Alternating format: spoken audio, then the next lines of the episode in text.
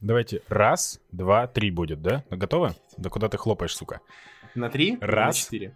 На, на, на, на четыре. Хорошо, все, я стартую. Или пи***ешь. Ладно. Ха. Ты запустил Здравствуйте, запись? Дамы и господа. Да пошел ты нахуй. Все, вы готовы, чтобы стоп, я стоп, что-то стоп. делал? Да, подожди, а, Дима, а ты сломал что-нибудь? Вот. Руку там. Ебало. Блин. Нам же на Patreon надо выходить, надо же какую-то цель ставить. А слушай, ну... Сломать Дима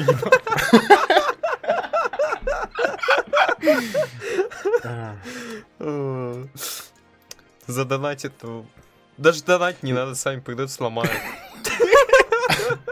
Слушай, ну, ну так, э, если серьезно, по технике у тебя ничего не ломалось, правильно? Блин, ну да, поэтому подкаст и не выходил.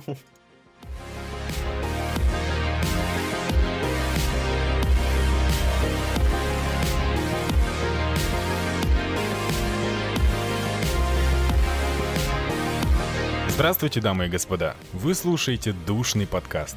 Сегодня у нас... Какой у нас выпуск, парни? Четвертый. Четвертый. Сегодня у нас четвертый выпуск нашего подкаста, и со мной в виртуальной дискордовой студии Богдан Булгаков. Йоп. И Дима Геметюк. О, хайо.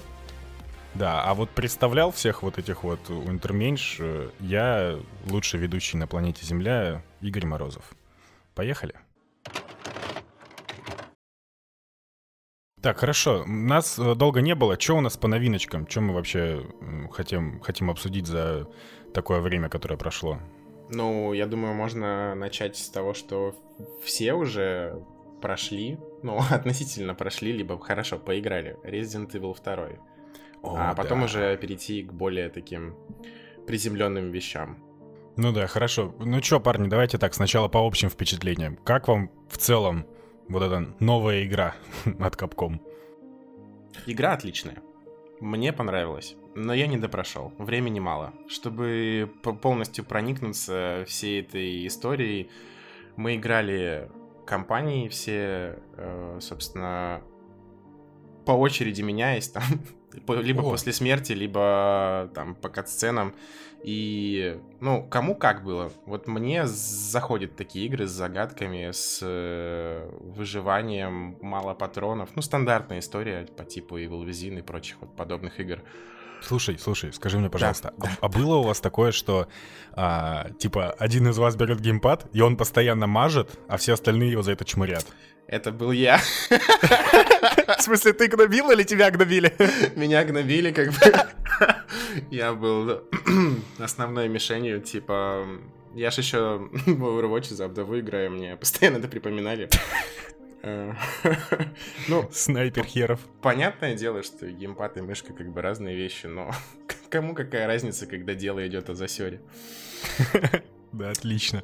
Вот, ну, в общем, понравилось некоторым смотреть, но играть бы как бы в это не стали люди. Вот визуально интересно смотреть, когда ты знаешь, что делать, когда загадки как-то сами по себе решаются.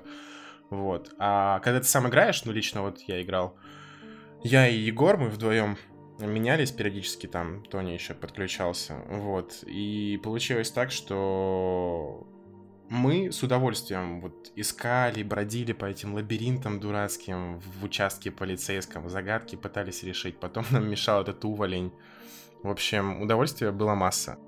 Как я его написал, отличный выживач-ужастик в новом антураже старых локаций оригинала. Как-то замудренно прозвучало, но, слишком... как мне да. кажется, лучше не скажешь. Отличная я, игра. У меня общее впечатление, мне очень понравилось, потому что я играл в оригинальную часть, и у меня что, внезапно... Это было очень давно, да, плюс я играл на каком-то там эмуляторе, наверное, я не знаю. А, не, я и... на PlayStation играл. Я, в общем, словил дикую ностальгию прям до мурашек, чтобы вы понимали. Я захожу в библиотеку впервые, если вот вы, пацаны, играли, вы, наверное, знаете. Uh-huh. А, и я помню, что в оригинале там в определенном месте проваливался пол. Что я делаю? Я уже, ну, я иду проверить, будет ли это работать. То есть библиотека и так похожа. И я иду туда, и пол проваливается, и у меня мурашки по коже просто. Детство пробежало по венам просто, это так классно. Я, я не знаю, как описать эти чувства, но мне очень понравился... я, я мало умирал, но мне понравилось, что это действительно survival horror в, в своей там самой лучшей красе. Потому что survival horror, он должен тебя напрягать, он должен быть сложным, он должен быть не обязательно страшным, но вот, как я правильно сказал, напрягать, напрягающим он должен. Потому что если он, э, как, например, Alien Isolation, изолента, где ты спустя примерно половину игры начинаешь осознавать, как себя ведет э, чужой? Этот чужой, да, и ты как бы... ну, уже не очень его боишься, то здесь ты не то чтобы боишься, но ты всегда знаешь, что тебя преследуют. Ты всегда знаешь, что тебе нужно быть быстрым. И именно поэтому а, участок, тот самый полицейский, он становится сильно сложнее. То есть ты сначала по нему ходишь, зачищаешь зомбарей, убиваешь, что все такое. Более-менее медитативный геймплей. После чего он внезапно просто, вот я, я серьезно говорю, внезапно, когда эта херня откидывает вертолет, а, он превращается в... действительно, в настоящий типа хоррор, или как это вот, я не могу нормально слово подобрать. По-моему, ну, в общем... с самого начала погружение идет. Ну, нас сразу это все погрузило. То есть мы как бы прониклись и уже каждый раз ожидали, что что-то будет не так. А знаете, какое у меня отличное погружение было? Ну, запускаю я игру, выбор сложности. Ну, и выбираю, конечно, самый сложный, потому что, ну, там же надо... Там нету автосохранения. Вот, там надо сохраняться через печатную машинку. Вот. И я умер сразу в прологе. Ну, я ж Evil Within-то прошел на Акуме. Типа, ну, чё тут-то не прошел? Я его прошел. Так, а суть Evil Within на Акуме, что ты его, в него уже играл. Смысл проходить Resident Evil два, когда ты твой первый... В том-то и дело, что я играл в Resident Evil в свое время, в, где-то в двухтысячном году, во, во вторую часть, и там, там были вот определенные особенности, типа вот нету автосохранения, а тут у тебя на нормале или на легком сложности у тебя есть автосохранение, но это немножко не то. Знаешь, справедливости ради, эти автосохранения почти всегда после сейфрумов. Так ага. что... А, ну, это даже это так да? работает, да? То есть ты идешь в сейф-рум, это больше защита от идиота, что если ты не засейвился сам, то тебя игра сама подсейвит. Ага, ну, либо там так. перед босс-файтом тебя подсейвят, и все. Ну... Просто если это было в старой версии Resident Evil два, ну... Как-то, на мой взгляд, глупо, потому что дизайн уровней и вообще, в принципе, сам геймдизайн поменялся в игре.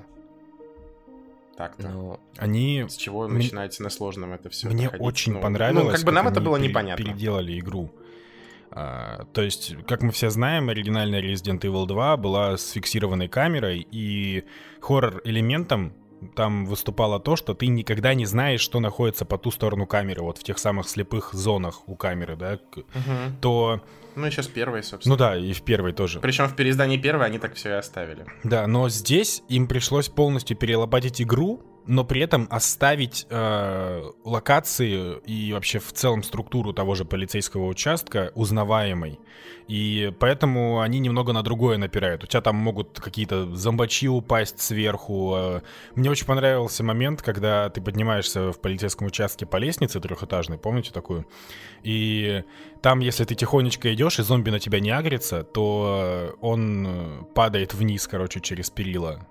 Как бы, как будто бы создавая хоррор-эффект, как будто бы игра притворяется, что пыталась тебя напугать, но на самом деле ты чувствуешь, как будто бы ее обманул, но такой странный, странный эффект.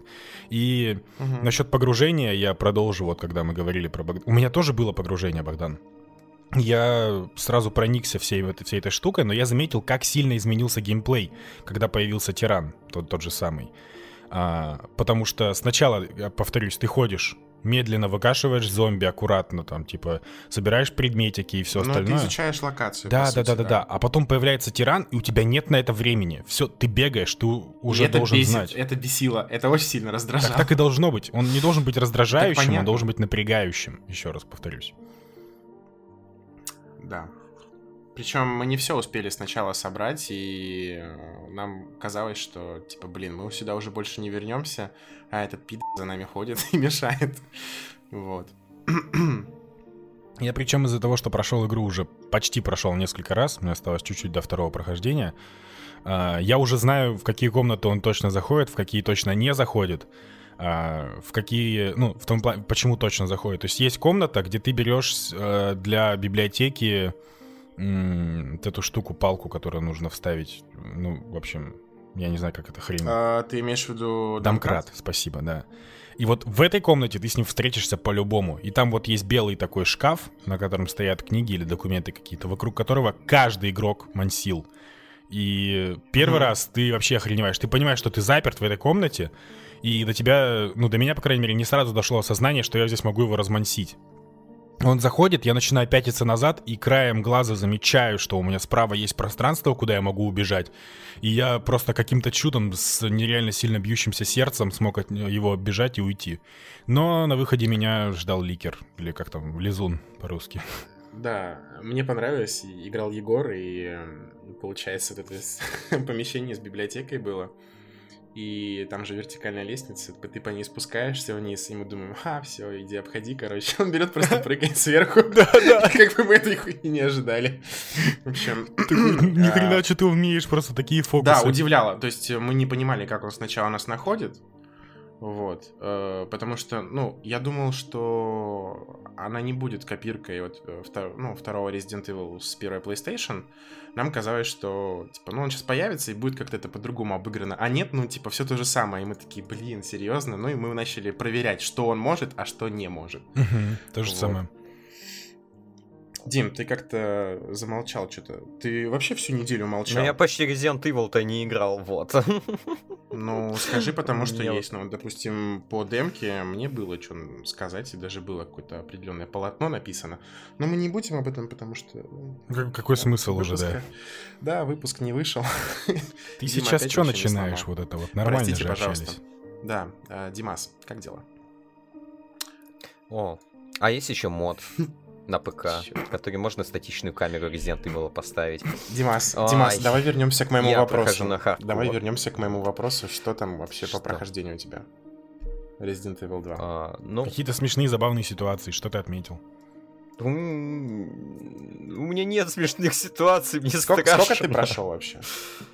Я прошел, а... пока мне еще не Негр жив, полицейский, который, я ищу третий медальон, то есть я в начале в основном уже наиграл там четыре часа, потому что я стараюсь обходить зомби аккуратно, там все вот по-тихому, вот, прям атмосферно очень, а мне напряжен, то есть вот уровень сложности, самый сложный, вот там прям последний хардкорный, он прям очень тебя заставляет напрягать, ну, потому что ты на одного зомби там тратишь шесть-семь патронов. А бывает еще рандомно, ты стреляешь в голову, и у него сразу башня отлетает. Вот, вот этого я, кстати, сразу. Так и не понял, как у некоторых она отлетает сразу, да, то есть взрыв башки идет, а у кого-то нужно всадить там реально обойму в него. Там какой-то чистый рандом. Вообще рандом. Чистый рандом, да. Мы даже пытались как-то выяснить, типа, сразу... Ну, то есть первая, вторая пуля там в течение... в секунду выстрелить, если сразу попасть, то, наверное, взрыв будет башки. Нет, нет, такого не было. Да, общем, я пробовал стрелять странно. В шею, стрелять в лоб, стрелять в нос, ну, в смысле, прямо между глаз. Ну, не, мы вообще... таки поняли, что проще их обходить, короче, как и в оригинале. Просто по ногам упал, либо просто сбил его, ножом долбанул и побежал дальше. Да, только здесь нож ломается, не помню, в оригинале он ломается или нет, но тут по-моему, тебя... в оригинале он пропадает сразу, если не ошибаюсь. А, ну, может быть, да, тоже верно. Я вот совсем не помню. Ну, не суть. В общем, тебе в левое крыло, и там ты найдешь дальше третий медальон. Там сейчас заспаунится у тебя пару зомби. Пару? Да, придется, придется. Ну, их четыре там или сколько. Дима, а, Дима, а встречался ли ты с ликерами? Да, уже должен был. С одним, да. С одним уже, да. Я его убил на изи. Ну, там три выстрела. Ну, то есть я взял дробаш, там, да, и все, здрасте. А вот у меня были проблемы, когда я играл за Клэр, а у нее вместо дробовика м- гранатомет. И это очень просто. Одним вз- зажигательным патроном попадаешь в ликера, все, он умирает. За Леона я впритык попал раза четыре по нему, и мне пришлось еще с пистолета добивать его. Первого самого. Это странно, потому что, возможно, сложность меняется после того, как ты за Клэр поиграл, потому что на первом прохождении за Леона три выстрела ну, действительно в тело, и все, и нормально. Ну да, вот, вот он вариативный геймплей, то есть, по идее, вы можете поиграть и за Клэр, и за Леона, это два главных протагониста, но геймплей будет немного меняться, примерно сорок процентов сюжета э, будут изменены, то есть они вроде бы ходят по одним и тем же локациям, занимаются одними и теми же делами, но в конечном итоге они приходят к разным вещам. Нет, стоп, они приходят к одной и той же штуке. Они, они потом уезжают из Umbrella на поезде, но они по-разному к этому приходят. Вот так надо было сказать. Ну, я уже совсем не помню. Я сейчас остановился на босс-файте втором. И я думаю, что я вернусь как-нибудь, как время появится сейчас. Вот. Ну, в целом, я очень доволен, что она вышла, она не так много весит, она выглядит прекрасно. Собственно, движок вот седьмой части в перспективе от третьего лица выглядит здоровски. Мне кажется, седьмую можно было бы так же сделать, но они тогда экспериментировали. Ждем третью на том же движке. Уже слухи идут, вот. А есть уже, в смысле, слухи какие, что они в разработку уже пустили или что? Ну, то, что думают насчет третьей части, типа вот так вот. И якобы, что, ну, это для этого даже не, небольшие ресурсы надо вложить, потому что ну, локация... Это уже похожа. Говорят люди. А, ну, даже ну, так, люди, да. А, потому что, м- короче, официально нету, Capcom да? Что официально заявили, они сказали, что... Мы готовы выпустить третью часть, но только если это фанатам сильно зайдет. Мы все вместе понимаем, что значит фанатам зайдет, равно продажи. То есть, если продажи будут хорошими, то они сделают третью часть. И, как говорит сообщество, как говорят люди, которые типа разбираются, третью часть действительно сделать несложно, потому что там даже очень многие модельки, ассеты похожи, многие локации повторяются, поэтому она не должна сильно много сил у них занять. Эта игра. А в третьей мы играем за кого? За Джилл Валентайн, да? За Джилл, да. А кто еще? Крис? Нет? Нет, только Джилл, по-моему. Нет, там только Джилл. Прикольно, я бы поиграл. Джилл классная. Ну, в общем, там Resident Evil... М- не знаю, что сказать по нему. Да все, в смысле, все, отличный ремейк, лучший ремейк ever. Э, отличная точка для входа в серию в целом. Если вы до этого ни разу не играли, если попробовать. Если вы понимаете, о чем он.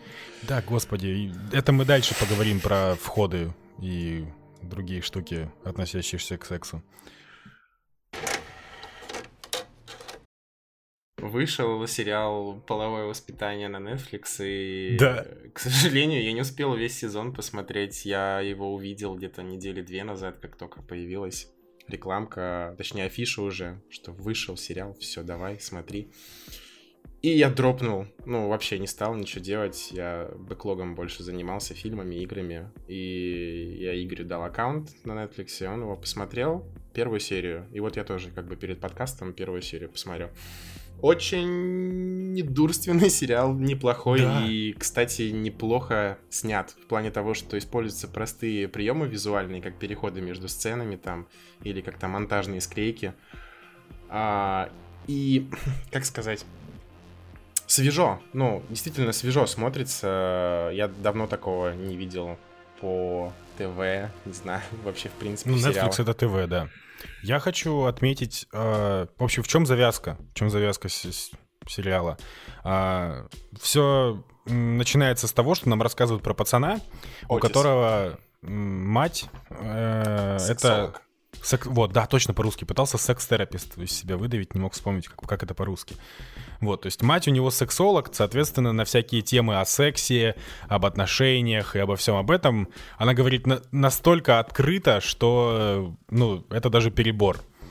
И с этого стартует сюжет, что вот есть пацан, которому не очень просто с его мамой, которая вот настолько м- открыта в этом плане. И вообще в целом весь сериал повествует о жизни подростков. Где-то это колледж? Они же в колледж это пошли. Средняя школа у них, по-моему. Средняя? Да. Ну, по, по, по крайней мере, в первой серии именно так это представляют, когда выступает парень с этим тромбоном или что, что у него там. Ну окей, ну по-моему, ну хорошо, пусть бы, просто среднее это такое, потому что они там разговаривают о том, что, а, мол, да, последние наконец-то для нас начнется... Ну, это старшая школа называется тогда. Последние два года. Ну, по крайней мере, субтитры на Netflix мне написали, что средняя школа, вот. Так у них это, ну... Слушай... У них это средняя школа, у нас это старшая школа. У них после средней школы идет колледж. Это, короче, сложно. Забей. Ну, все, тогда зачем ты эти разбирательства начал? Средняя школа, все. Все, неважно, да. Идея в том, что они типа старшеклассники. Вот, и они там курят, бухают, кто как хочет, трахаются. Подошел тот возраст, когда нужно штрехаться, и всем да. это интересно. И это очень... Буквально в смысле сериал показывает, не стесняется этого. Так что, если да. вы не это, привыкли типа, знаешь, к ты... голым писькам, сиськам, так что имейте в виду, что это есть в сериале. Это когда ты запускаешь сериал на Netflix, и у тебя реально, типа, первые три минуты у тебя уже сиськи сразу просто. Вот. И что, что интересно, что я для себя отметил, а, при том, что сериал, а, серия длится один час, за час тебе успевают столько а, инфы, относящейся к сексу, скажем так, рассказать, а, что голова немного кругом идет, это смешно, но, но, что очень важно, это не скатывается в какой-то трэш.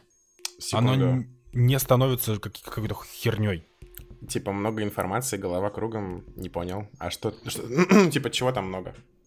Ну, они, я не знаю, ты смотрел по-русски, по-английски, но они... Субтитрами по-англи... смотрел. По-английски они в речи, особенно в момент там разговора про секс, особенно мама или сын этот самый там в моменте в туалете, если ты помнишь. Ты имеешь в виду для тебя терминология на английском, она в новинку?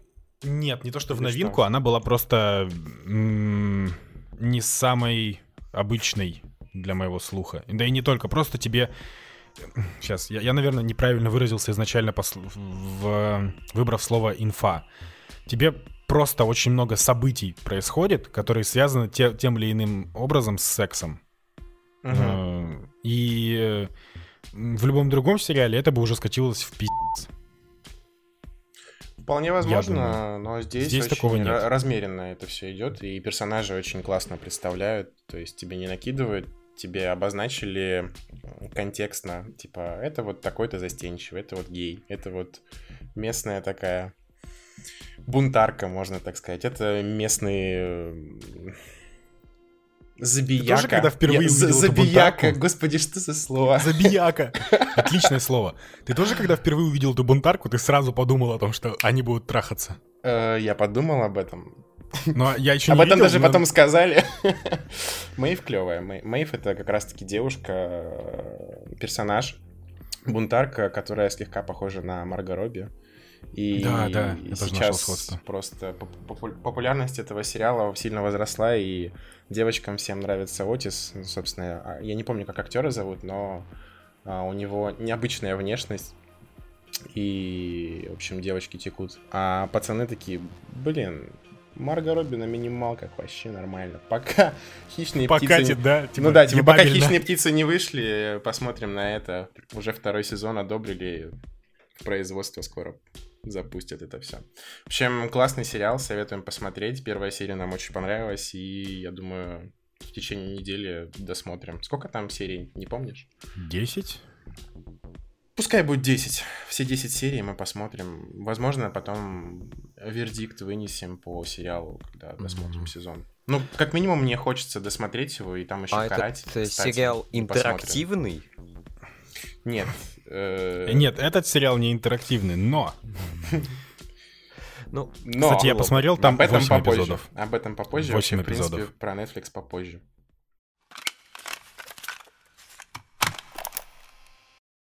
Jump Force — это, собственно, файтинг японский от Namco Bandai. Правильно же, да? Они же у нас издатели. Ну, они, они издают. Ну да, они издают. Вот, в котором а, сплетены, создатели... собственно, кроссовер всяких анимешных персонажей. Наруто, Блич, Тетрадь Смерти. Ну, это то, что я помню, по крайней мере. А Дима поиграл и... One, One Piece, там, Hunter x Hunter и другие. Там, да, я... куча всего. И, собственно, Фиксон... файтинг. А, в бете а, было доступно семнадцать персонажей.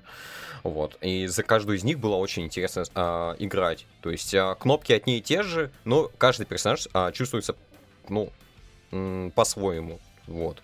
А, а, во время боя у тебя там только вот... В чем, в чем мне очень понравилось, то что вот сама игра очень красиво выглядит. Вот, то есть вот в геймплее а, до момента беты а, открытой... А, было опасение, то, что игра повторит судьбу Наруто, тупо Наруто Шиноби Страйкер. А, а что вот. С ней было не так? Ну, она была унылой, вот, и больше м- акцент делался на онлайн и больших арен, типа Final Fantasy ди си ди. То есть mm-hmm. очень было сложно, громоздко и... Ну, было очень уныло, то есть вот чики с недели уже там очень маленькое количество людей играло там. Вот сейчас что-то там сто человек или пятьдесят человек пытается играть в эту игру. Как в Артефакт, да, Дим? Да, да, в Артефакт хотя бы чуть больше, на девятьсот. Вот. Простите. Так, хорошо, и, и, и что тебе так понравилось а, в осо... этой демке? Особенность, то что очень м- анимированные персонажи, очень харизматичные, очень красочно все сделано, эффекты прям, и во время боя в онлайне, то есть в бете а, давали два режима, это против бота посражаться, боты вообще очень слабые были, то есть никакие, а вот в онлайне это прям вот по потели, прям очень хорошо. А, было очень весело, было очень напряжно в онлайне играть. А, и когда я понял, как играть в эту игру, я начал побеждать вот так вот просто хорошо. А, в чем суть? То, что во время боя, о, ну, а, перед а, боем ты выбираешь а, трех героев. А, и там можешь там, допустим, взять там Наруто, Саске и Ичига из Блича. Вот. И в чем фишка? То, что у них э, полоска ХП и маны одна на всех троих. То есть тут не получится, как вот в Tekken Tag Tournament, э, в том же там, то есть, ой, у одного персонажа осталось что-то мало ХП, поменяю-ка я персонажу, который побольше, и дальше подерусь. То есть здесь вот так не получится. А, также очень а, круто сделаны а, комбинации а, с Синерги... Блин. Син... Синергия, синергия. Си... Син... Син... Синергия. Синергия. Синергия, ребят. Синергия. Под смыслом, да ну. Спокойно, спокойно. Да ну, синергия. Синергия. Сука, ладно, ты прав. Секунду. Дим, ты сказал, что одна полоска... Ну, пока нового ничего нет, это же... Пока что ты рассказываешь боевку из вот этих серий Наруто Шторм. Ну, одно так, и то же. А в Наруто то же самое было? Конечно. Со yeah. второй части Я они, просто... в, или в а... первой даже, ну, вот эти комбинации, они всегда были. Полоска маны я, конечно, не помню, но я так понимаю, ману ты тоже можешь восполнять. Да, ты можешь восполнять. Ну, вот. Но я просто в Наруто а, последние штормы не играл. То есть я вот Наруто играл только на второй Соньке в свое время.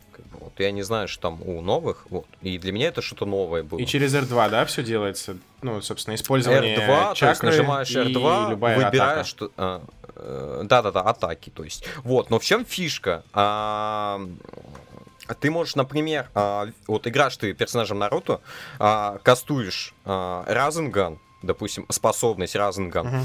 Uh-huh. Э, пока он кастует, ты выбираешь другого персонажа, бьешь, делаешь комбинации. Э, Наруто кастует Разенган, ты кастуешь там Саски, Чидори, э, и вызываешь Ичига, тоже там делаешь комбинации. То есть это все одновременно. То есть ты сразу за тремя персонажами наблюдаешь. То есть они не, не одновременно, а на одном поле. То есть ты их по очереди вызываешь. То есть ты вызвал, а, хочешь поменять персонажа, он подбегает, он не просто спавнится из, неожиданно там. Он подбегает откуда-то, либо может а, подбежать в, в стылу а, врага, вот. Подойти там и там продолжать а, комбо-атаку.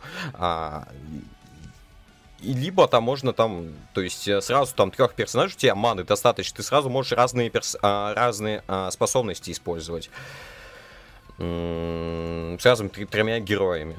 Вот. А, также, если тебя, например, а, Наруто, а, вот как мне... А, говорили, то, что вот через пинки там идет. То есть, если тебя атакуют, ты можешь а, подми- по- подменить себя пин- пеньком. Ну, каварими а, это, вот. То, что они делали, да, замена тела.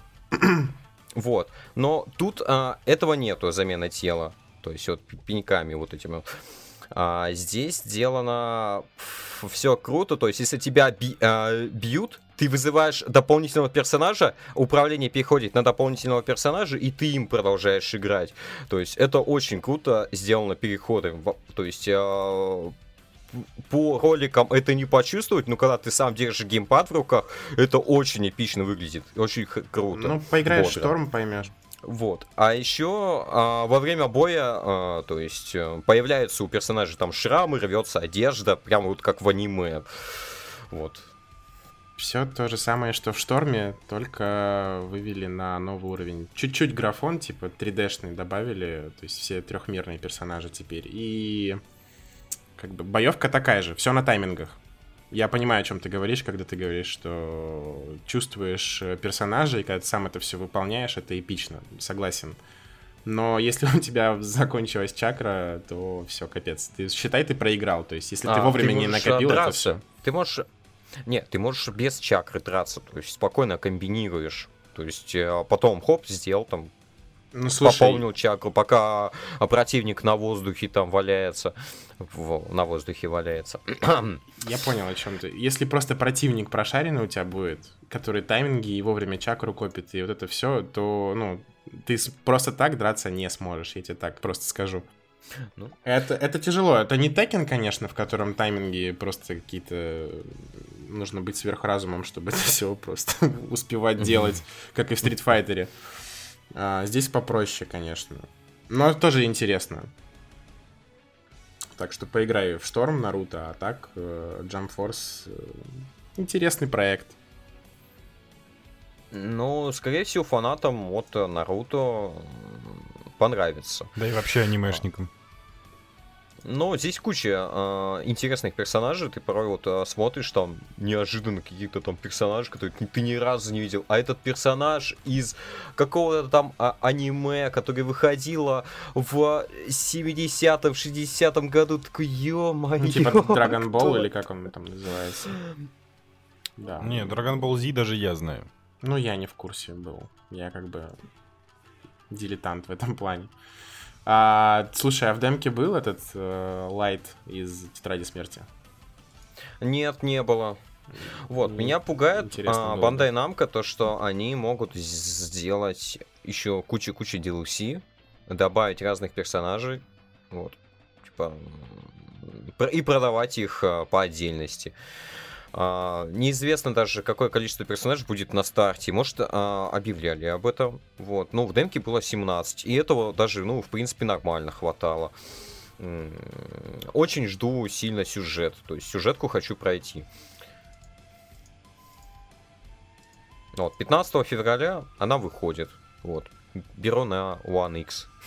Ну, как тебе сказать? Я надеюсь, она не четыре тысячи будет стоить. Она не, не выглядит на четыре тысячи. Я не, Конечно, точнее, я не знаю, я не стоит. знаю, за что четыре, за четыре тысячи платить. Она четыре тысячи стоит. То есть в цифре она четыре тысячи стоит, там семь тысяч полное издание Ultimate. Обалдеть. Знаешь, выглядит-то она плохо. По видео-то она выглядит очень странно, но когда ты играешь, все очень хорошо. Да, в файтингах графон не особо сильно важен. Ты же, как и в гонках, ну, ты же в основном управляешь... Это чисто эстетическая да. такая тема. Как тебе тебе важен непосредственно сам... Играйте в Гран-туризм первый. Графа не важно. В гонках графика вообще ну, не важна, я серьезно говорю, как и в файтинге. То есть тебе важно, что твой персонаж может, и как ты им вовремя успеешь контратаковать, собственно, добить противника, все. Да, Богдану графика не важна, он все еще сидит на Windows девяносто пять. Играет в Resident Evil два. Кстати, да. И все еще не попадаю. Ладно. В общем... Ты берешь, ты доволен, демка классная. До, как, до которого числа демка будет доступна? А, она была доступна пять часов. Вот, я все эти пять часов играл. Вот, второго февраля. То есть она уже прошла. Вот. По оптимизации, кстати, очень-очень... Эм, настороженно отношусь, но после того, как а, пару раз во время беты а, перезапускали сервера, а, с каждым разом все становилось лучше и лучше. Потому что когда только демку запустили, по моему времени, по Красноярскому, в десять вечера, было очень плохо. То есть даже невозможно было играть а, с компьютером. Вот. А потом уже там к часу, к трем, ну, стало нормально, к двум. Когда перед этим перезапускали сервера. Ну, хорошо было. В общем, типичное анимешное дерьмецо. Посоветовать можем анимешникам, любителям файтингов анимешных. То есть мне. Я возьму. Никогда. Если говорить про аниме, единственное, что в нем можно ценить, это сюжет. Сюжета там нет, поэтому вот я в заключение скажу свое мнение. Мне вообще не понравилось и то, что я увидел. Ну, я просто не любитель аниме и аниме-стилистики, поэтому я вообще никак не проникся. Но мне понравилась фишка, про которую рассказал Дима, а-ля Расенган, что можно оставить Наруто накастовывать этот Расенган. Но из-за того, что там нет сюжета, анимешная игра превращается для меня в дерьмо. Но где есть сюжет, и неплохой, это в фильмах Netflix.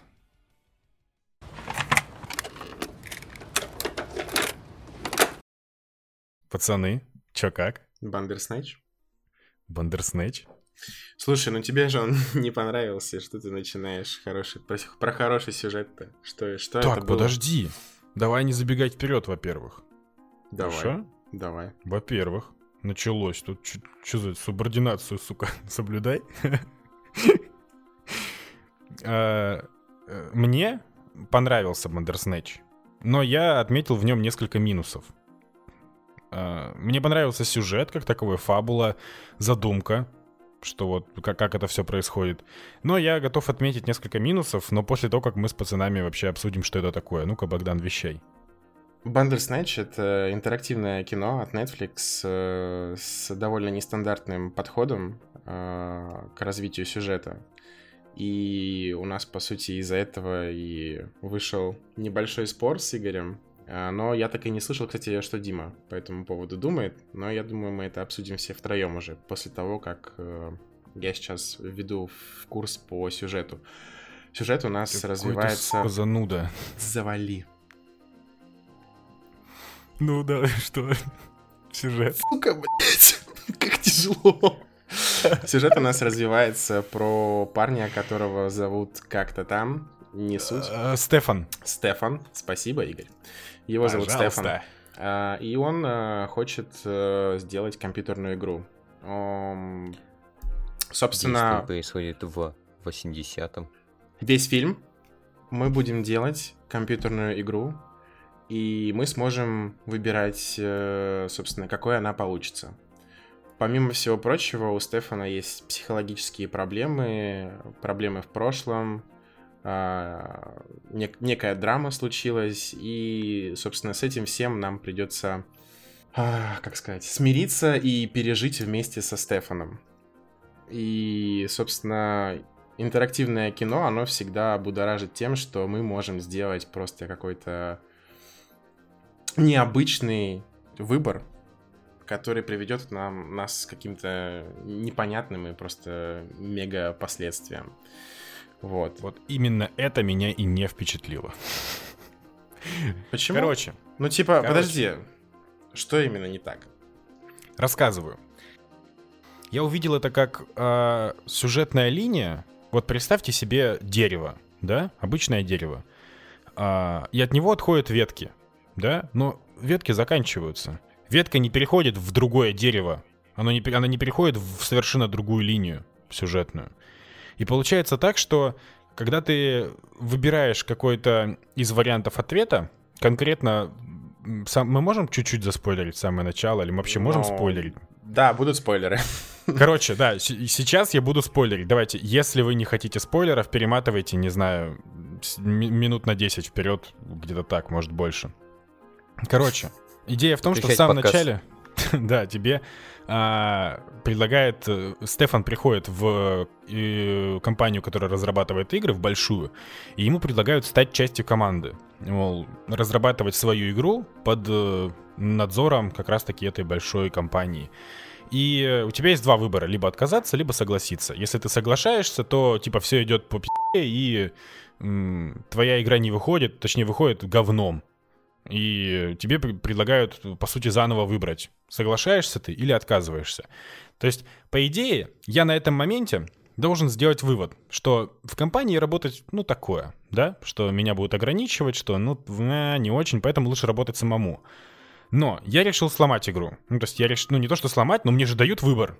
Я нажимаю снова, что я соглашаюсь. Я думаю, что наш герой с, теми, с тем багажом знаний, что он уже работал в этой компании, у него не получилось, он сможет исправить ошибки. И тогда в большой компании у него все равно получится лучше, чем получилось бы, будь он одиночкой. Я выбираю снова вариант тот же самый, работать в компании, и меня снова, по сути, возвращает на эту же развилку. Разницы нет никакой. То есть я не могу уйти дальше, я не могу увидеть, что было дальше. То есть это какой смысл-то вообще тогда?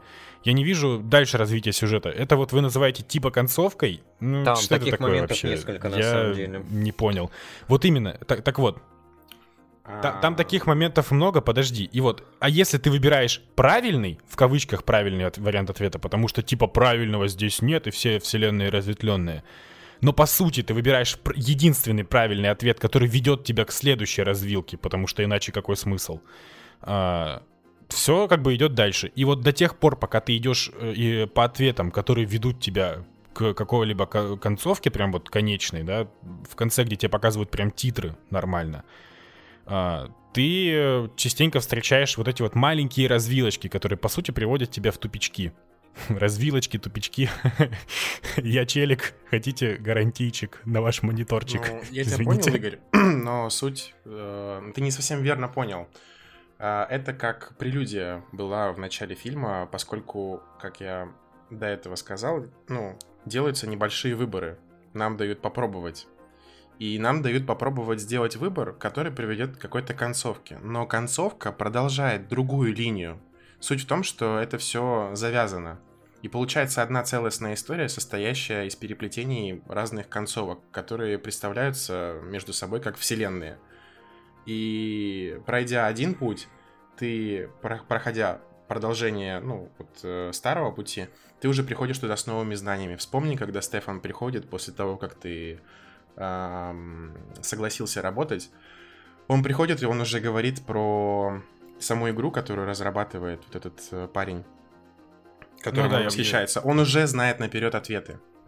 Ты на это внимание ну, обратил? То есть это обратил продолжение. Внимание, да. И это прелюдия. Я обратил внимание на то, что когда я убил определенного персонажа, потом дальше в сюжете он э, не появлялся, и его там родственница да. приходила и спрашивала, где он, блядь, где он? Да, я понял, что они типа переплетаются и типа влияют друг на друга. Но это прелюдия, какой-то супер не совсем очевидная для тебя, скорее всего. Но это была прелюдия для того, чтобы показать, как работает э, выбор в этом фильме и на что он влияет. И в дальнейшем один из персонажей тебе рассказывает об этом косвенно, но когда ты вникаешь в это все, ты понимаешь, как это все работает. И тебе от этого уже интересно отталкиваться и открывать концовки. Скорее всего, просто это было не очевидно для тебя, поэтому ты, ну, прошел одну, да? Одну же ты прошел концовку, верно? Ну, как вы мне сказали, что все вот эти вот развилки, типа тупиковые, являются концовками, значит, я не одну прошел. Ну, я имею в виду основные такие вещи. Ну, я дошел до момента, где ты сидишь, управляешь девушкой, которая сама рисует, как делает Бандерснэтч. Uh-huh, uh-huh. Netflix. Фликсовский. Вот это все. Дальше я не, не стал играть, смотреть. Я понял. Ну, в общем, не совсем так ты понял, но как бы твой выбор в любом случае. Ты его сделал. Но, но вообще, кстати, подожди, Богдан, ты смог все-таки зерно истины мне в голову положить? Чуть не сказал залить зерно. Ладно. Короче... Я понял, то есть я для... до этого, до того, как ты мне сейчас вот не объяснил, я думал, что... ну, я не видел особых отличий между старыми ди ви ди-шными фильмами, где ты просто выбираешь, куда ты, ну, как ты пойдешь.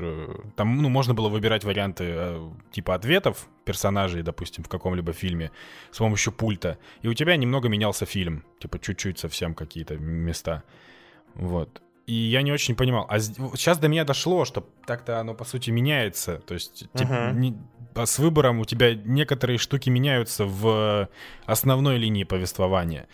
Но это все равно не, для меня недостаточно круто для того хайпа, который я вокруг него видел. То есть я увидел, ну окей, просто какую-то визуальную новеллу только в видеоформате.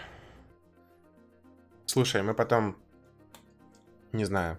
Завтра можно попробовать, если не занят, сесть, Netflix включить, стрим, я тебе просто экран, как сказать, Как тебе сказать? Ну как, как мне сказать?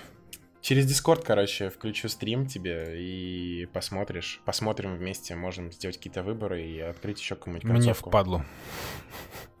Тогда мы этого делать не будем. Да, все очень просто. Давай не будем тратить мое и твое время. Давай лучше спросим у Димы. Дима, как тебе? Я бы пересмотрел, на самом деле. Да, Дим, что-то ты как-то замолчал. Блин, как мне Бандерснэтч? Блин, очень тейлтейловский. Но... В целом, мне понравилось. То есть, можно посмотреть, э, часов там пять-четыре займет, наверное, на то, чтобы, ну, много все всего... Все концовки отсмотреть, да. Если... Угу. Вот. Э, потому что я единственное, что не отгадал, это загадку с телефоном, номером.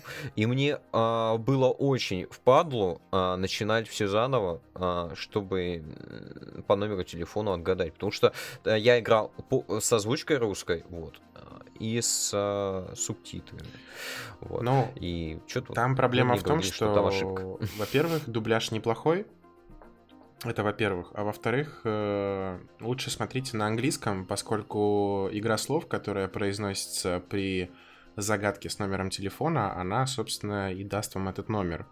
И в дубляже это не смогли обыграть, поэтому ты знаешь только последние три цифры. А первые две, собственно, позволяешь, ну, позволяют тебе понять через игру слов. Поэтому советуем смотреть его на английском. И Игорь был в восторге от... Э, Чего ты был в восторге, связанного с языком там? Ну... Актриса-психолог или, или в целом что-то там было? Я просто не, не помню уже. Ну, мне нравилось в целом... Я люблю британский, просто английский. Там они... Он сексуальный. На хорошем британском... Ну, как, блин, как на обычном языке, на британском ну, разговаривали. Да, ну и э, психиатр секси. Да, она симпатичная.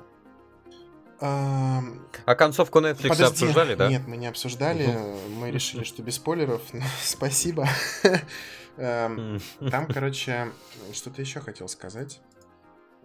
А, насчет номера телефона, вот то, что ты не смог решить. Там же можно последовательность выверить. Если ты принимаешь определенное действие, то в дальнейшем тебе нужно с номером телефона. И ты бы просто мог загуглить и посмотреть, что будет. А, вот. Да, несложно, я, в принципе. Кстати, загугли... А, так загуглили. загуглили и на Reddit а, что-то какое-то безумное количество вариаций. Нет, всего одна, и, и я не немножко спалили. заблудился. Ну, ладно, хорошо. В общем, это интересный опыт э, при просмотре. Ну, мы собирались компанией большой, и мы вместе все отгадывали. Возможно, когда ты один это смотришь, это немного тяжеловато пять часов выдержать, но лично я советую посмотреть это в компании, в кругу друзей.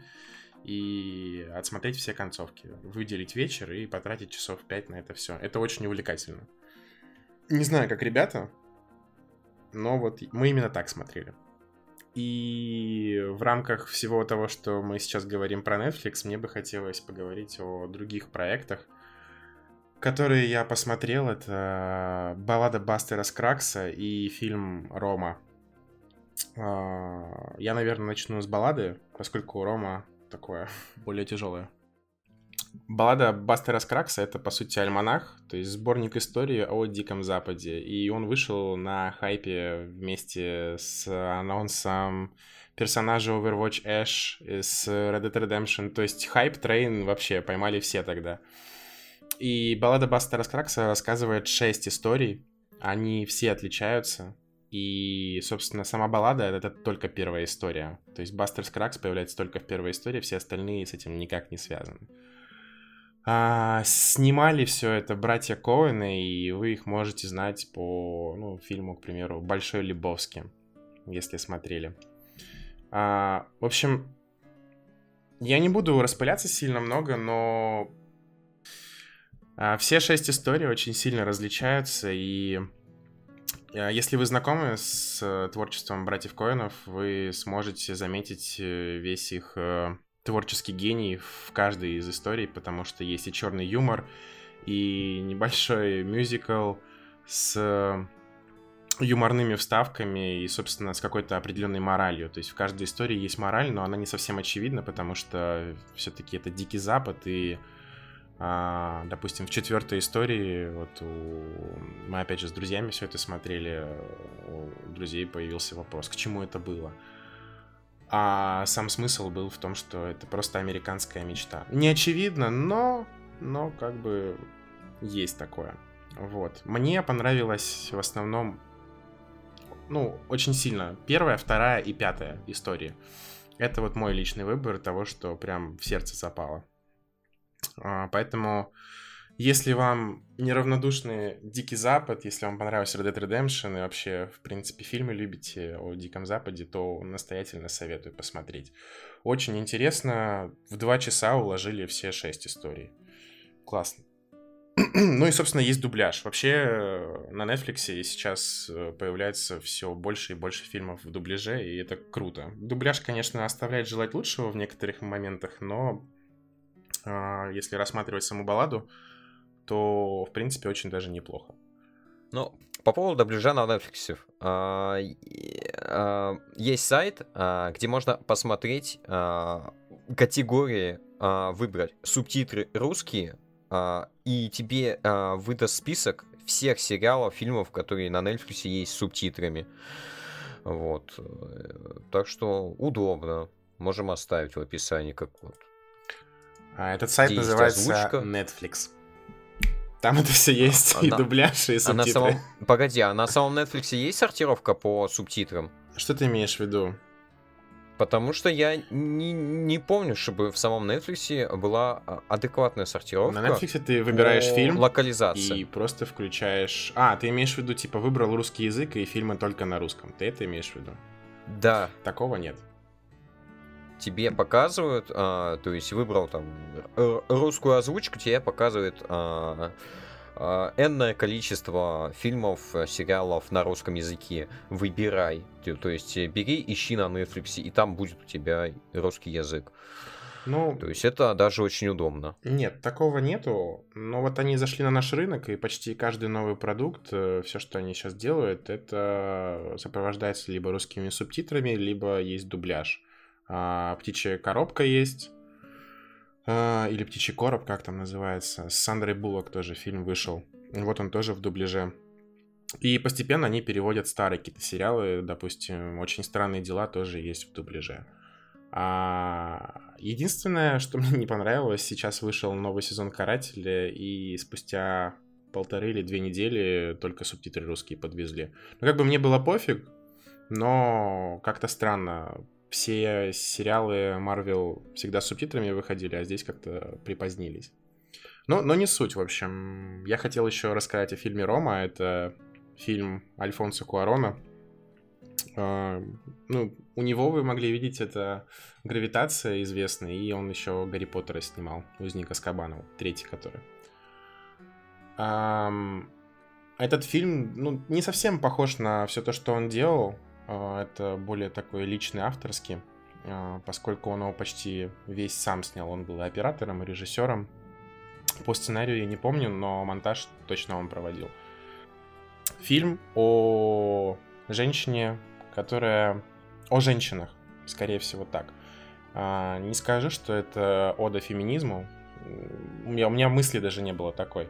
Просто о том, как в определенный период временной, семидесятые годы, по-моему, в Мексике происходит все действо. Случаются простые такие ситуации, когда уходит мужчина, либо бросает мужчина женщину. По сюжету я не буду рассказывать, как это случилось, но сама канва сюжетная именно на этом строится, что женщины остаются одни. Служанка Клео, главная героиня, и ее хозяйка, получается. Не помню, как зовут женщину. В общем, от той муж уходит, а ту парень бросает.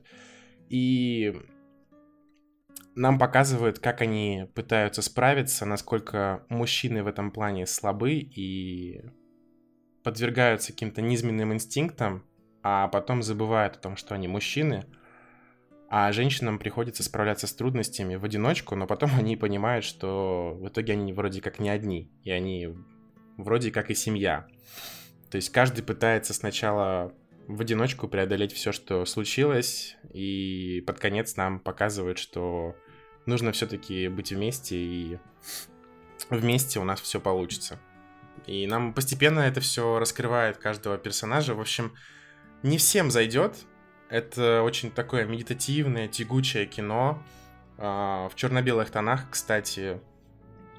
И мне очень понравилось, поскольку я люблю Куарона, его режиссерскую работу, и на Каннском фестивале он получил награду за этот фильм. Но я бы, ну, я бы посоветовал посмотреть, попробовать хотя бы. Потому что в фильме через всю историю прослеживается символизм. И если вы внимательно смотрите фильмы и любите киноязык, то обратите внимание на всякие мелочи, которые помогают раскрывать персонажей и, собственно, двигать сюжет. То есть через антураж, через определенные, как сказать... символы. Особенно обратите внимание, как вода в этом фильме играет какую роль вообще. И самолет. Я просто акцент это сейчас вбросил, чтобы если кто-то будет смотреть, то обратил внимание на это очень пристально, потому что это очень важно для понимания общей концепции, которую пытался Куарон рассказать. И, в общем, еще хотел бы сказать насчет перевода. Перевод только субтитры русские. А сам фильм на... каком они на испанском болтают вроде как? В Мексике какой язык? Mm. Испанский, Испаньоль? Наверное. Ну да. Вот, да. В общем, посмотрите. Тяжелый. Тяжелый для восприятия, сразу предупреждаю. Если вы такие авторские фильмы не любите, если вам не нравятся медитативные планы, вот эти всякие статичные, которые показывают антураж долго и прочее, ну, у Вильнёва такое бывает, но Вильнёв более такое массовое кино обычно снимает, то здесь это личный такой фильм, и Куарон сказал, что э, он основывал все то, что снимал, на своих личных переживаниях и то, что было с ним в детстве, поскольку он сам мексиканец. Вот. Я в восторге. Лично чисто от себя. Если кому-то будет интересно, я буду рад, что посоветовал и кому-то этот фильм понравился. Но советую всем. Вот такие новости.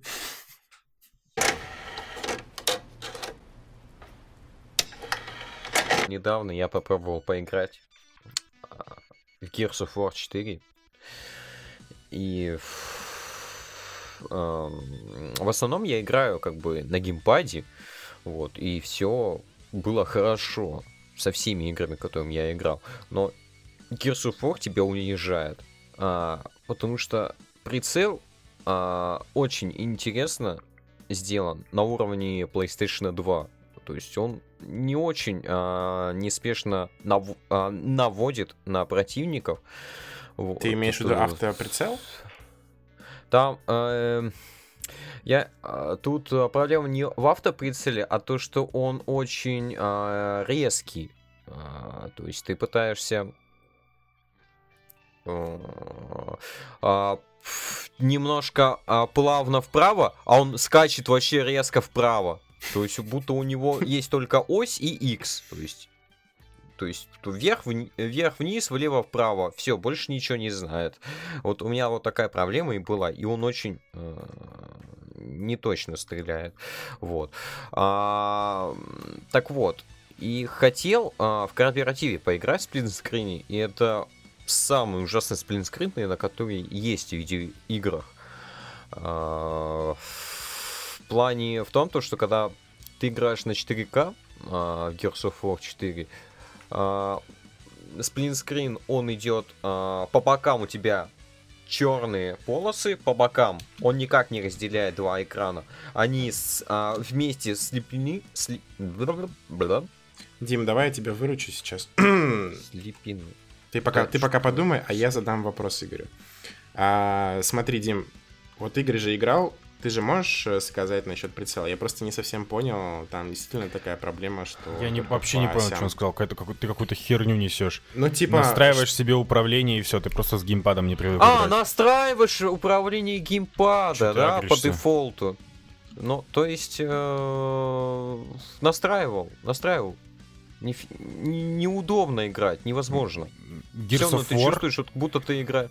Да, неудобно Gears играть. Gears of War — это War. Та ты играл игра... на ПК или на Xbox? Я играл на, на, Xbox. на Xbox. Gears of War — это та игра, в которой, на мой взгляд, стрельба лучше, чем даже в Halo. Это же систем-селлер, он не может быть дерьмовым в управлении, если это эксклюзив на Xbox. Как ты можешь продавать, если у тебя там, как ты описал, управление? Ну, я не совсем это представляю. Может, у тебя какой-то геймпад был косячный. Я, я серьезно, я в шоке. Я тоже был. У меня тоже было удивление, но управление, к этому управлению надо привыкать. То есть у нее свое управление, и вот. А сплинскрин, он не очень удобный сделан. Точнее, ну, он ужасный. Очень маленький шрифт, очень персонажи все маленькие, ничего не видно, как бы по, по черные полосы по бокам больше, чем сам персонаж. Ну, утрирую, конечно, но э, в целом некомфортно. Ну и после, после этого перестал играть в Gears of War. И с прицелом не совладал, и со сплинскрином беда. То есть вот, вот так вот. Я сейчас на YouTube смотрю, как выглядит сплитскрин на Xbox One Gears of War четыре. И это обычный самый сплитскрин. И самый неудобный, на мой взгляд, сплитскрин был в Resident Evil шесть. Не, в шестом он удобнее, чем... Э, вживую ты не видел, это тебе так кажется. А на большом телевизоре он почему-то сжимает. То есть там реально полосы по бокам. То есть ты включаешь сплитскрин, мы смотрели в настройках. Нифига. А, ну-ка, я не... Все, я понял, о чем. Интересно. Тут это прям очень было некомфортно играть. Ну-ка, может... Ну, я, конечно, сейчас посмотрю, как это выглядит. Выглядит, как-то я на описал, YouTube. Но просто я про боковые полосы подумал, что это... Ты просто доебываешься. Вот и все. Ну, то есть, типа, тебе не понравилась игра, я не говорю, понравилась то, стрельба, что... и поэтому, мне кажется, ну, у тебя сразу впечатления испортились. Потому что я играл в сплитскрине, вот в это, и мне было нормально. Там графон такой говно. Я играл на, ну, на обычном Xbox One. Ну, и... графон там нормальный. Ну, ну, ну ты, играл на... ты играл на Иксе, да, я играл на Ване давно еще. И я, прош... я не прошел всю игру, я приш... прошел где-то половину, может быть, меньше. Ну, пока ну, mm-hmm. сидели за один заход на пьянке. А... И я... Все прекрасно. У нас был телевизор что-то дюймов пятьдесят пять шестьдесят, может быть. Что-то такое. И нам прекрасно было, все видно. Сплитскрин хороший. Это, это лучше, чем в Resident Evil шесть. Ты помнишь, какой в Resident Evil шесть сплитскрин? По, по, по бокам блочки. Да, оно, оно типа в разные стороны разведено и очень да, херово. Да, да, да. Отличный сплитскрин. Оно также во, во многих играх делалось после него. Или это только в Resident Evil? Я такое только в нем видел. Я просто где-то еще вот несколько играх так вот видел. Только не припоминаю название. Вот, ну, товарищ, с кем я проходил, он тоже стрельба не нравилась, ну, с кем я собирался пройти, вот, но потом он привык к ней, и даже прошел игру и получил удовольствие, то есть, вот, нормально, вот, ну, к стрельбе надо привыкать по-своему, что-то как-то вот... Как-то грустно а звучит, не хотел, мне никогда Gears of War не нравился, но звучит грустно. Это обычный, это, ну, это такой, на самом деле, дженерик-шутер, фанаты в нем, конечно, находят какой-то глубокий сюжет и все остальное. Но вот для меня, я играл только в третью и в четвертую. Для меня это очень сильно шут, шутан на вечерок. И самое лучшее в нем это как раз таки сплитскрин, что ты можешь с братюней играть. И все вообще, просто больше ничего не надо. Блин, я не пойму, что не так-то? Стрельба там хорошая, то есть ты... Если ты не первый день с геймпадом сидишь, то ты садишься... Там, там-то и дело, что я в последнее, последнее время только с геймпада играю. И проблема в том, что... Gears of War вообще чувствуется по-другому. Не как все шутаны. Ну, хорошо. Во всех играх немного по-разному чувствуется управление. Во всех. Ну, Gears of War очень как-то... Я переключаюсь между Resident Evil два Remake и The Last of Us, обновленной версией. И они в, по плане, в, по части прицеливания они разные. Но обе удобные. И ты можешь очень быстро с- менять э, свои привычки. И также здесь я сел за геймпад. До этого, когда же я, блин, играл? Просто чтобы для, для понимания. Я а, до этого прошел Infamous прошел Орден тысяча восемьсот восемьдесят шесть на плойке как раз-таки, или как он там назывался. Угу. И вот, вот как я прошел Орден, на следующий день я... восемьдесят четыре Да, да, да. Я прихожу к другу, и мы вот играем в Gears of War четыре, и у меня не было прицеливания, ну, проблем с прицеливанием просто с первой же минуты. восемьдесят шесть я поебался. тысяча восемьсот восемьдесят шесть ну, по-моему. Да, я загуглил, что я сказал восемьдесят четыре, а потом решил проверить себя. Ну вот. Все очень просто. Ты садишься и играешь, поэтому твои претензии, скорее всего, ну вот, не зашло тебе. Весьма субъективно. Да, не, не нужно засирать за просто так.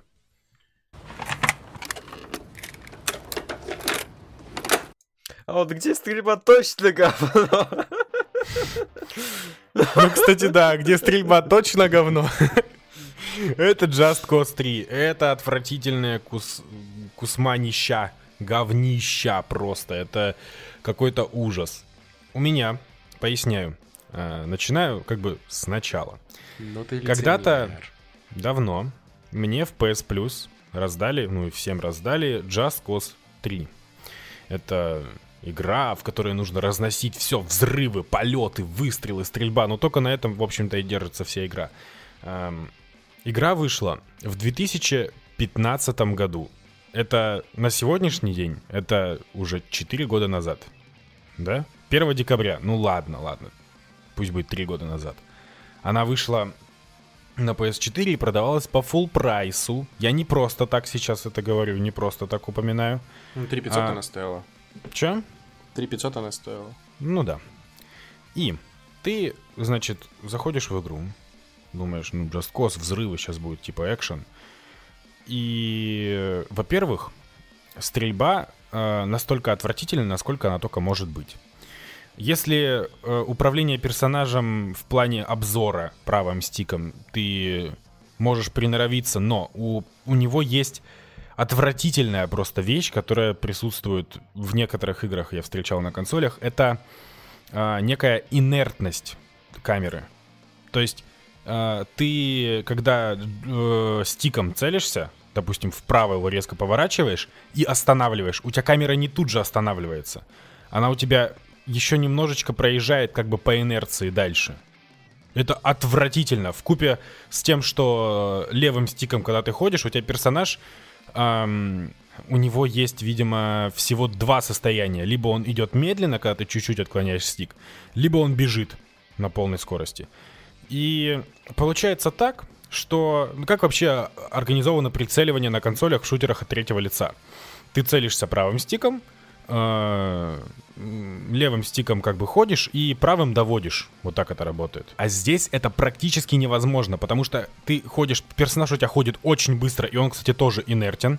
То есть ты не можешь его сдвинуть на определенное количество, ну, на, на определенное расстояние. Он всегда сделает еще один шаг, или как-то по анимации остановится, или еще что-нибудь.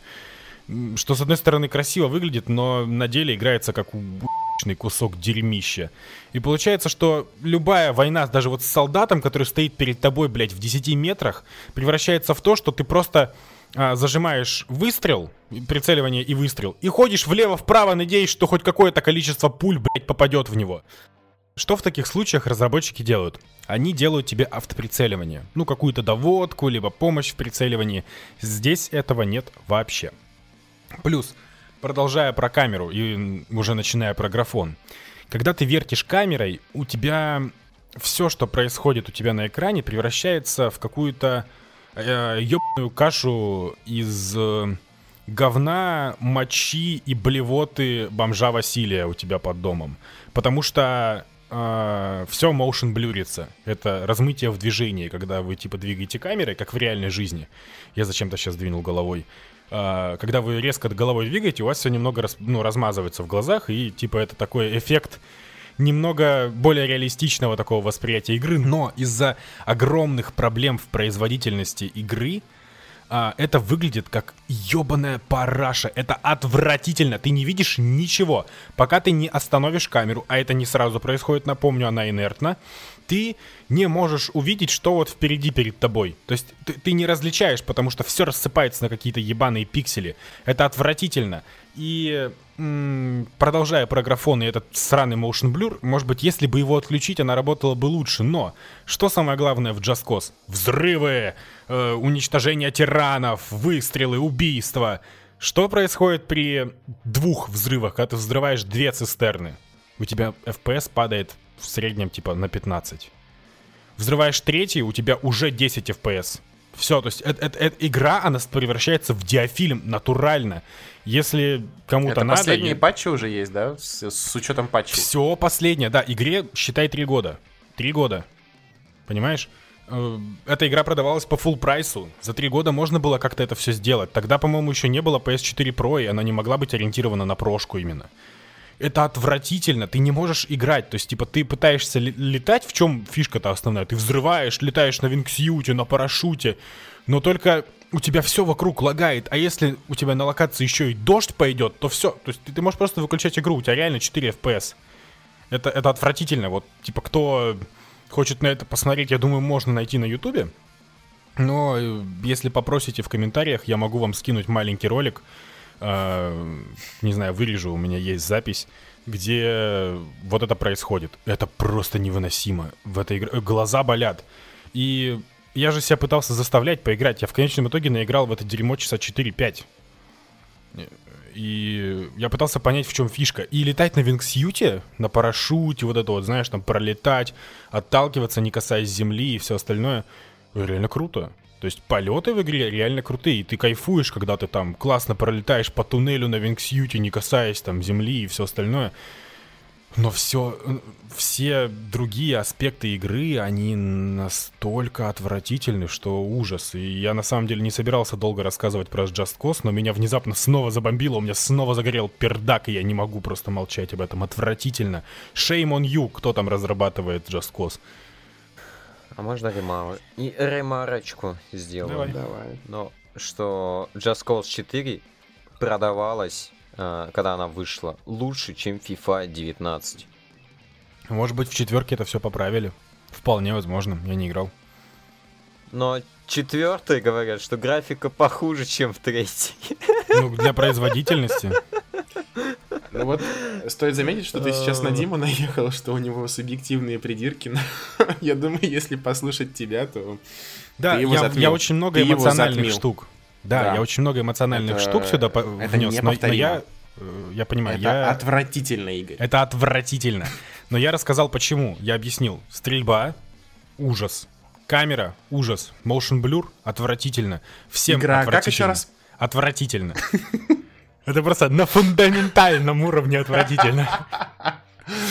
Забавно. И я сказал про производительность.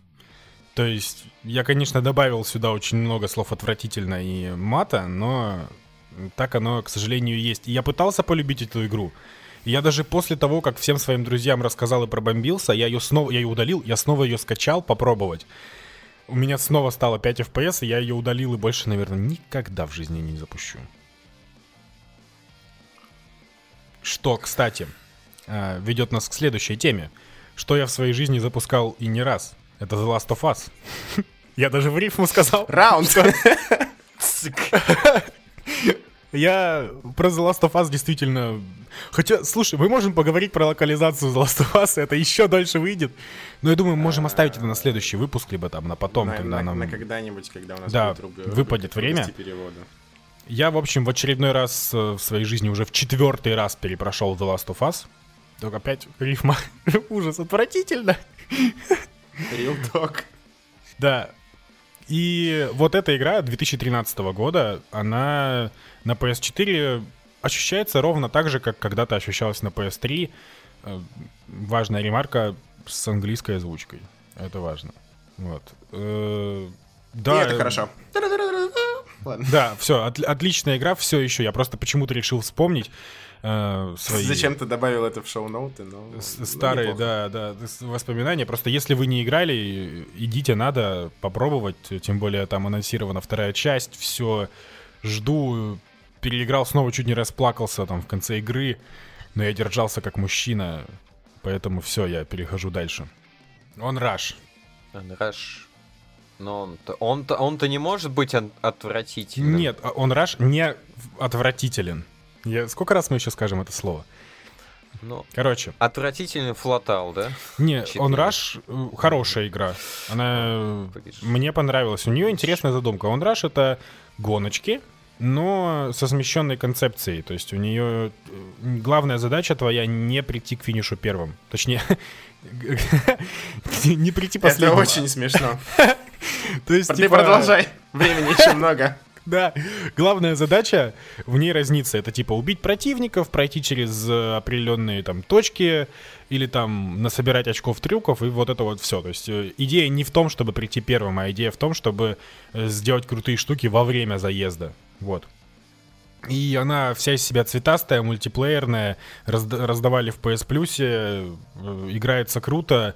Если бы ее еще и не позиционировали как убийцу флетаута какого-то или вот что-то из этого, было бы вообще классно. А так она... Если бы еще люди покупали бы эту игру, вот. Ну да. Потому что она очень сильно провалилась, очень сильно провалилась, что через месяц ее уже по подписке PlayStation Plus после релиза давали. Да, но бесплатно, ну точнее по подписке. Я в нее поиграл, и на самом деле она хорошо ощущается.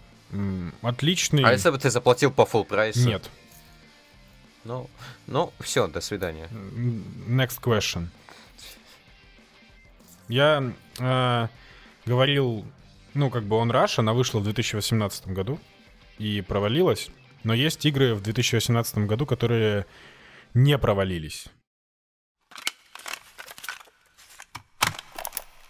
Я говорю об играх на пи эс четыре, две из которых эксклюзив и одна мультиплатформа. Это... Собственно, Человек-паук, который мне безумно понравился, но у меня есть к нему претензии, и я вкратце сейчас попытаюсь объяснить. Мне очень понравилось, как она выглядит, сам сюжет, но мне не понравился геймплей, а именно боевка, потому что боевка взята из серии игр Arkham, то есть битэмап. Но если в Бэтмене ты мог приклеиваться вроде как к врагам, то есть ты мог прилипать, и от этого у тебя комбо набивалось, и, собственно, ты мог прыгать от одного к другому, не прекращая, то здесь, по началу игры, у меня складывалось ощущение, что на одном человеке я, допустим, набил камбуху, пытаюсь пробраться к другому, он слишком далеко, и паук не сразу к нему идет, поэтому нужно на паутине до него добираться, через треугольник, там, подтягивать его к себе. Но при этом счетчик комбо не сбрасывается. Ну, как бы это был такой минус, мне нужно было к этому привыкнуть. А в дальнейшем у меня вопросы только по сюжетным вставкам, которые...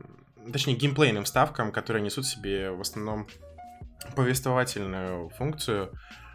Ну, то есть нужно пробраться в какое-то помещение, незаметно по стелсу пройти, и, собственно, мы получим то, что нужно персонажу. И вот в игре, блокбастере про Человека-паука я не хочу этого делать. Я хочу посмотреть катсцену, как это персонаж получил, либо как он рассказывает об этом главному герою, но не играть в это. Я не хочу пятнадцать минут тратить на то, чтобы отвлечь какого-то чувака, он подумает, что это была крыса, или его глаза подводят. Ну, такое себе, если честно. Под конец игры, правда, эту механику немножко разбавят э, интересными ситуациями, но поначалу это очень сильно раздражает. Плюс э, некие игры, в которых, например, нужно было ампераж восстановить, либо подобрать паттерны э, химических веществ, собственно, чтобы это вещество синтезировать. И вот это тоже вопрос, зачем это нужно. Вроде как оно разбавляет геймплей, да, за Человека-паука, но мне хочется играть Человеком-пауком, а не Питером Паркером, ботаном, который всем этим вроде как умеет... Все это умеет делать, но пускай он лучше это расскажет, что это все он сделал. Я посмотрю катсцену, буду доволен и пойду дальше на паутине летать. Вот что самое крутое, это полеты на паутине. Потому что... Эм, первое, что ты делаешь в игре, это ты... начинаешь э, парить над городом, цепляясь за здания и полеты на паутине. Ну, не могу как-то выразить, э, подобрать эпитет, но, наверное, восхитительно, невероятно, потрясающе. Это отвратительно. Вот эти... Это у Игоря, скорее всего, будет. все это, ну, это все те эмоции, весь тот спектр, который я пережил, пока я летал по городу, потому что это, наверное, самый лучший способ почувствовать себя Человеком-пауком в игре, и это одна из лучших игр о Человеке-пауке. Как бы в ней есть почти все, но можно было бы сделать лучше, ну, на мой взгляд. А так, я остался очень доволен, и, наверное, я могу перейти к тем играм, к которым у меня смешанные чувства. В которых ты не самый умный человек. Это... Как бы выразить... Ты хотел сказать ебан? Да, ты ебан. Да, в общем, я поиграл еще в Бога войны, и мне он не понравился, и у нас с Игорем как бы завязался разговор, который мы решили продолжить в подкасте, потому что ему игра безумно понравилась, а я считаю, что это переоцененный продукт, который, ну, на мой взгляд, незаслуженно получает десятки, и игрой года, ну, я бы, наверное, назвал больше Red Dead Redemption два, нежели чем Бога войны. Слушай, э- мое мнение заключается, если коротко, вот в чем. Мне игра э, понравилась э, не так сильно с точки зрения геймплея, как больше со, с точки зрения сюжета, а ты просто ебан. Справедливо, нечего добавить, переходим дальше. Нет, нет. А... Мне есть что на это сказать. Во-первых, иди-ка ты нахуй. А, во-вторых, а, касательно игры, я хочу играть в игру. Ну, то есть, суть в том, что я тоже обожаю сюжет, я тоже все это люблю, но я не хочу однокнопочно долбиться. Ну, то есть, это тот же слэшер, по сути, да, но с такой утяжеленной механикой по типу игр Dark Souls. Hellblade, наверное. Не-не, Dark Souls, это Dark Souls. А, по нет. сути, почти, по, почти похоже, так. почти похоже, есть сходство. Но м- я поиграл часа четыре-пять, наверное, и это все одно и то же дрочево, и только потом я успел к этому времени более-менее прокачать персонажа, чтобы у него появились различные скиллы в самой боевке. Это первое. Мне не нравилась однообразность в начале Стой. игры. То есть, вот если пока я... ты дальше Подожди. не ушел. Что ты хочешь сказать? Извини. Нет. Ты играл на какой сложности? Норма. Я вот просто, если ты, допустим, играешь на легкой, то я тебе хотел не нужно ничего. Я хотел тебе не нужно ничего чтобы... делать. Это я понимаю. Но... То есть идея в том, что когда ты играешь, я не играл, я не помню, играл ли я на нормале или на высоком, но когда ты играешь на одном из них, тебя заставляют думать. В этом-то и фишка э, Бога войны, в том, что, ну, в геймплейном, и вот как ты говоришь, что это тупое затыкивание. А для меня, каждый раз, когда я попадаю на арену с какими-то монстрами, для меня это мини-задачка. Мини такая логическая, тактическая задачка. Где какой скилл мне использовать, в какое время и в кого, чтобы он успел откадешиться, допустим, и я в другого попал этим же спылом. Либо где там как увернуться, где как хилки взять и все остальное. То есть для меня это больше тактическое какое-то взаимодействие. Ты в голове держишь все те приемы, что ты можешь использовать и в какой момент ты можешь их использовать. И, ну, тем самым, вот мне именно из-за этого мне интересно было драться. Ну, вот у меня вопросы в геймплее вызывала камера. Неудобная, пока не перебивай, сейчас закончу мысль. Сама камера постоянно, то есть, бросает тебе вызов, да, развернись. Здесь опасность, бла-бла-бла, уворот и так далее. Но когда ты делаешь в определенные моменты увороты, получается так, что противник вот к тебе прилипает. Как я говорил, в Аркхамской серии ты прилипаешь к противнику, набиваешь камбуху. Здесь также ты сделал уворот, и противник перенесся к тебе и добил. То есть в какие-то моменты так бывает. И меня это начинало бесить. Не часто, но, знаешь, как бы ты тайминг пытаешься просчитать и проебываешься, по сути. Вот. А потом тебе показывают катсцену, в которой Кратос в легкую это все делает. Ну, то есть тролля, не знаю, победил там еще какого-то персонажа, отмудохал. И все это у него в порядке вещей, легко и просто. Ты начинаешь играть, и ты понимаешь, что Кратос где-то, ну, не очень силен, где-то он какой-то хиляк, и у меня диссонанс складывается. Ты тогда предположил, что это не его вселенная, да, скандинавский мир и прочие боги там, Об этом в игре никто не говорит, поэтому я это говорит. как бы... А? Говорит. Что, типа, ты здесь слаб, потому что mm. ты в другой вселенной?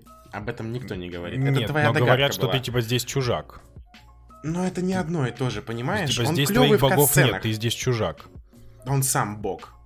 Вот я и хочу бога увидеть, а не чувака, который постоянно должен уворачиваться. То есть так вот в этот диссонанс... этом и идея игры. А мне это, наоборот, как раз-таки мешает прочувствовать. Я постоянно пытаюсь увернуться, и чтоб меня не убили. Так вот, смотри. В Человеке-пауке ты... я в это верю, потому что он как бы, он ловкий, и суть не в том, что он мега сильный, а в том, что он, его тяжело поймать, и он быстро всех вяжет паутиной, а потом добивает. Все, это не Бэтмен, который всех мутузит. В Человеке-пауке тоже это есть, но ты в основном за счет финтов все это делаешь. В Боге войны я хочу пи***ть всех. Ты сказал, как что это... ты видишь в катсценах, что он типа на... в легкую там убивает тролля. Конечно. Нет, в этом и идея. Тебе показывают каждый раз, чем дальше ты проходишь по игре, тем сильнее Кратос устает. Тебе показывают, что даже типа у богов есть типа свои пределы. Тебе говорят, что типа, ну так, под текстом, знаешь, типа втор- вторым смыслом. Тебе вот говорят, что типа мы все не вечны. И Кратос точно так же, он уже старый, ему уже тяжело даются какие-то вещи. И тролля он это убивает ни хрена не в легкую. Он там корчится, из себя лицо там это все мурыжится, делает огромные усилия, чтобы на него запрыгнуть. Типа бьет его там и хватает, как топор вбивает в его вот эту вот деревяху и убивает его, типа тоже с трудом. Он не поднимает эту деревяху, как он бы сделал это раньше в своей молодости. И не бьет этой же самой деревяхой этого чертового тролля. Нет.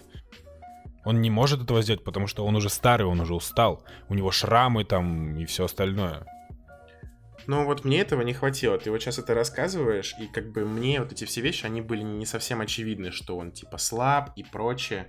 Я увидел крутого бородатого мужика, который после победы над троллем потом еще сражался с каким-то непонятным чуваком, который тоже был полубогом или кто он там. И Кратос, да, да с трудом как бы, но он победил его.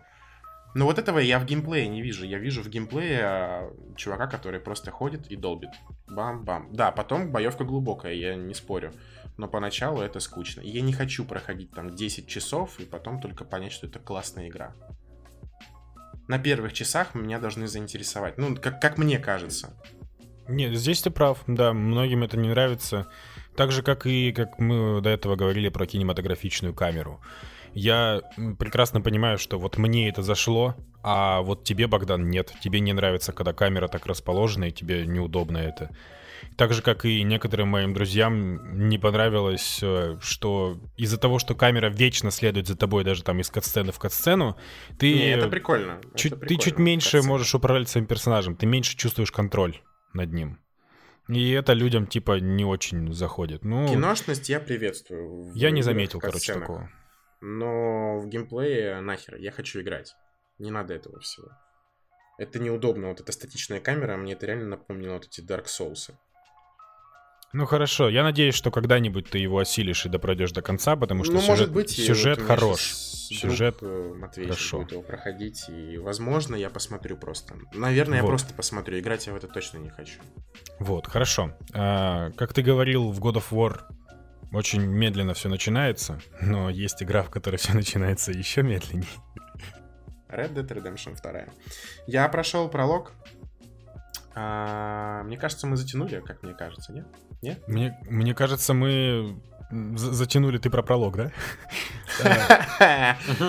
Неплохо. Пролог. В общем, Red Dead Redemption, я тут постараюсь вкратце, как и сама игра, в кавычках. Тем более ты не прошел еще ничего. Red Dead Redemption два я поиграл всего лишь... Э, всего ничего. Я прошел пролог. Э, мне он показался безмерно унылым, но я могу сказать так. Игра очень классно выглядит. Мне хочется, э, наверное, погрузиться в, в весь этот мир, но я не хочу в это играть. Во-первых, перестрелки мне не понравились. Они скучноваты. М-м- я не увидел в них какой-то динамики. Мне нравится... как все выглядит это, но играть в это неинтересно. Вот. Плюс э, у меня вопросы к интерфейсу. Я не могу понять... Э, точнее, я понимаю, что кучу всего запихнули в эту лошадь, в этот селектор э, круговой э, сам, самого инвентаря главного героя. То есть оружие, там еще что-то. Ты идешь на задание, тебе нужно взять дробовик там или еще что-то. Ты приходишь к точке нужной, а потом ты вспоминаешь, что это все в лошади. Ты отстреливаешься с пистолета и только потом с трупов подбираешь. Ну, то есть Богдан. У меня был диссонанс э, небольшой, и поэтому мне приходилось к этому привыкать. А потом я просто дропнул, и, собственно, у меня друг сейчас в это все играет, и ему безумно нравится. То есть ему нравится и убивать, там, и ходить, и миссии выполнять, и мир ему нравится, и графика, и лошади, и стрижки, и бороды, и все, что только можно. Вообще в этой игре делать. Я Богдан. Как-то разочарован. Что такое, Игорь? Что ты меня хочешь вечно перебить? Сумка. Интерфейс. Back. Они Interface. Настолько непокорны, что... Это симулятор их... селектора, серьезно. Да, ты... обуздать их тебе будет сложнее, чем любую портовую шлюху, которую ты там найдешь. То есть, типа, а ты их не найдешь. Вот в чем фишка. Собственно, я и не обуздаю, так что на этом можно да, закончить. Да, я, пройдя игру сто пятьдесят часов, я все еще в нем, блядь, не разбираюсь, я не понимаю. В общем, Red Dead Redemption красивая, классная, возможно, даже я бы ее назвал игрой года, но я в это играть точно не хочу. По крайней мере, вот на, на данный момент меня вообще в нее не тянет. Мне я... она кажется скучной. Э, вот такие у нас новости. Уабу-лабу-даб-даб.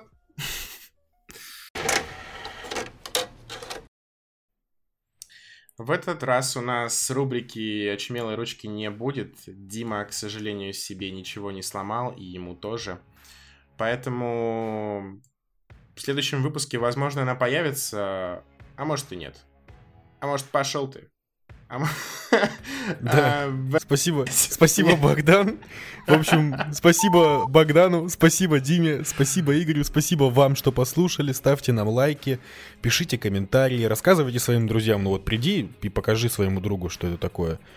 А мы, наверное, пойдем. Это был первый выпуск какого нашего второго сезона, да? Или как да, вы, назовем? Наверное, не заметили, как он подкрался, этот второй сезон. Но вот он здесь уже в две тысячи девятнадцатом году.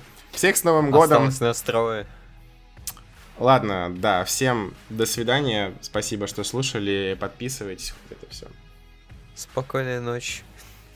Не, давайте мы нормально не... запишем концовку. Это какая-то хуйня, блять. А мне понравилось. Ну а на этом наш выпуск, собственно, подходит к концу. Спасибо, что слушали нас. Спасибо вот парням, что пришли. Ставьте нам лайки, рассказывайте о нас своим друзьям, пишите комментарии, что вам понравилось, а что нет. Мы пока что думаем над тем, как наш подкаст будет выходить, либо еженедельно, либо раз в две недели. Но обязательно дадим вам знать, как только мы определимся. Определимся со структурой, да, подкаста. Да, поэтому спасибо за прослушивание. Всем пока. Пока. Прощайте.